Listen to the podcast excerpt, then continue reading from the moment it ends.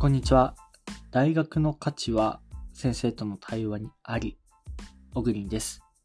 僕自身は学生の頃よく自分の研究室の教授の先生の部屋に入って、このニュースあったんですけど知ってますかみたいな、そういった雑談をよくしていました。お前ほど俺に雑談をしに来た生徒はいなかったって卒業式の時に言われるぐらい、ある意味ではずずしいっていうか、そういったところがある生徒だったんですけど、ただ僕からするとやっぱ先生たちの持ってる知見とか経験値っていうのは学生の僕にはとても届かない存在でもあり、そこから得られる情報考えっていうのが貴重だったっていうのが、そういった活動をしてたところでもありますし、僕自身いろんな情報考え方をインプットすることが大好きで、またアウトプットすることも大好きだったので、その場所として利用させてもらってたっていうか、先生からすると迷惑だったかもしれないですけど、そういったような学生でした。今日ご紹介しますニュースです。大学入試を廃止、今こそ本気で考えるべき理由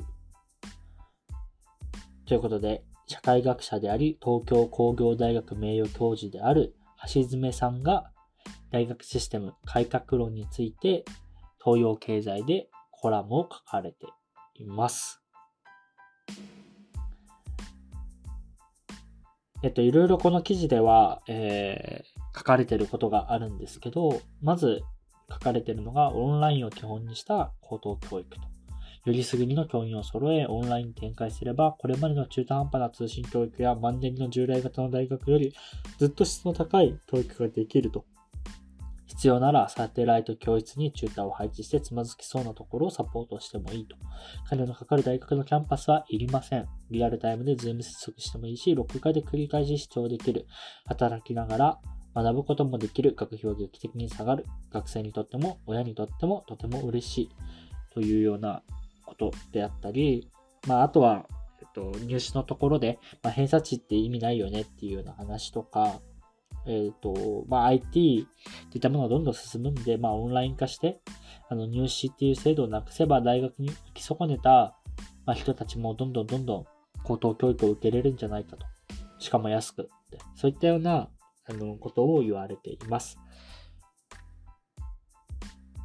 言わんとしてることはとても僕自身も分かるし、そうだなと思います。一方で先ほど言ったように、僕は大学っていったものは人と会うとか人との交流に価値を見出してて、逆に授業っていったものに僕はあまり価値を見出してなかったんですね。それは僕自身が、高校の受験勉強の時に一人で学習をするっていうことをかなり意識してて、で参考書とか含めて勉強をできるような能力じゃないな、性格じゃないな、なんて言うんだろう、そういったことができるようになってたんで、僕自身はあまり先生から教えてもらうことに価値っていったものは感じてませんでした。正直教科書見ればわかるじゃんっていうような話で、わからなかったら僕は結構話に行けるタイプだったんで、そこで先生と話して、で、授業の内容じゃないところの、先生ってどんな研究やってるんですかとか、そういった会話をすることがむしろ楽しかったし、なかなか大学の先生のような方と大学に入るまで接することはなかったので、そういった方々の研究とか考えられていることはとてもユニークで、刺激があり楽しかったっていうのもあります。なのでやっぱりリアルっていったものは重要だなと思っている一方で、先ほどの授業っていったものは僕もどんどん、教えるのが上手な先生の動画をベースにして、あとは教材があって、でそれでもわからない場合に聞きに行ける環境っていったものがあればいいのかなと思っています。ただ入試をなくすかっていうと、正直キャパシティの問題もあって、さっき言ったような対話をしていくっていうことが僕はとても重要だと思うので、オンライン化してしまって、授業っていう受け身であれば何人来られても、オンラインのシステムを使えばいけるんですけど、受け身じゃない部分に関してはやっぱり人数のキャパシティっていったものはあるので、そこの何かしらの選考っていったものは僕は必要なのかなと思ってます。どちらかというとむしろどんどん難易度を上げてって、国立大学は特にで厳しくしちゃっていいんじゃないかなと僕は思ってます。そのくらい大学で学ぶことは僕は特別であるべきだと思ってますし、逆に言うと大学で学ばなくても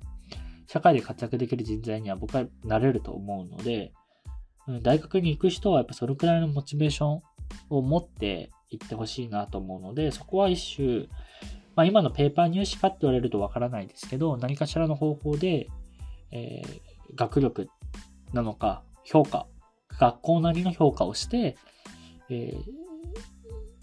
人数を絞るってことは僕は良質なコンテンツを提供する上でもとても重要なんじゃないかなというふうに思ってます。僕はやっぱ大学の価値はやっぱ同じ学生ともそうなんですけど、やっぱそこの対話で生まれたもの、価値観の変化、それが僕は大学行って一番良かったなと思うところなので、その価値はやっぱり残すためにもリアルっていったものをむしろどう強化できるかっていったところに頭を引いていく、そのための入試制度であり、そのための授業スタイルとなっていった方が僕は魅力的な大学の在り方になるんじゃないかなと、そう考えてます。今日のニュースは以上になります。また明日お会いしましょう。では。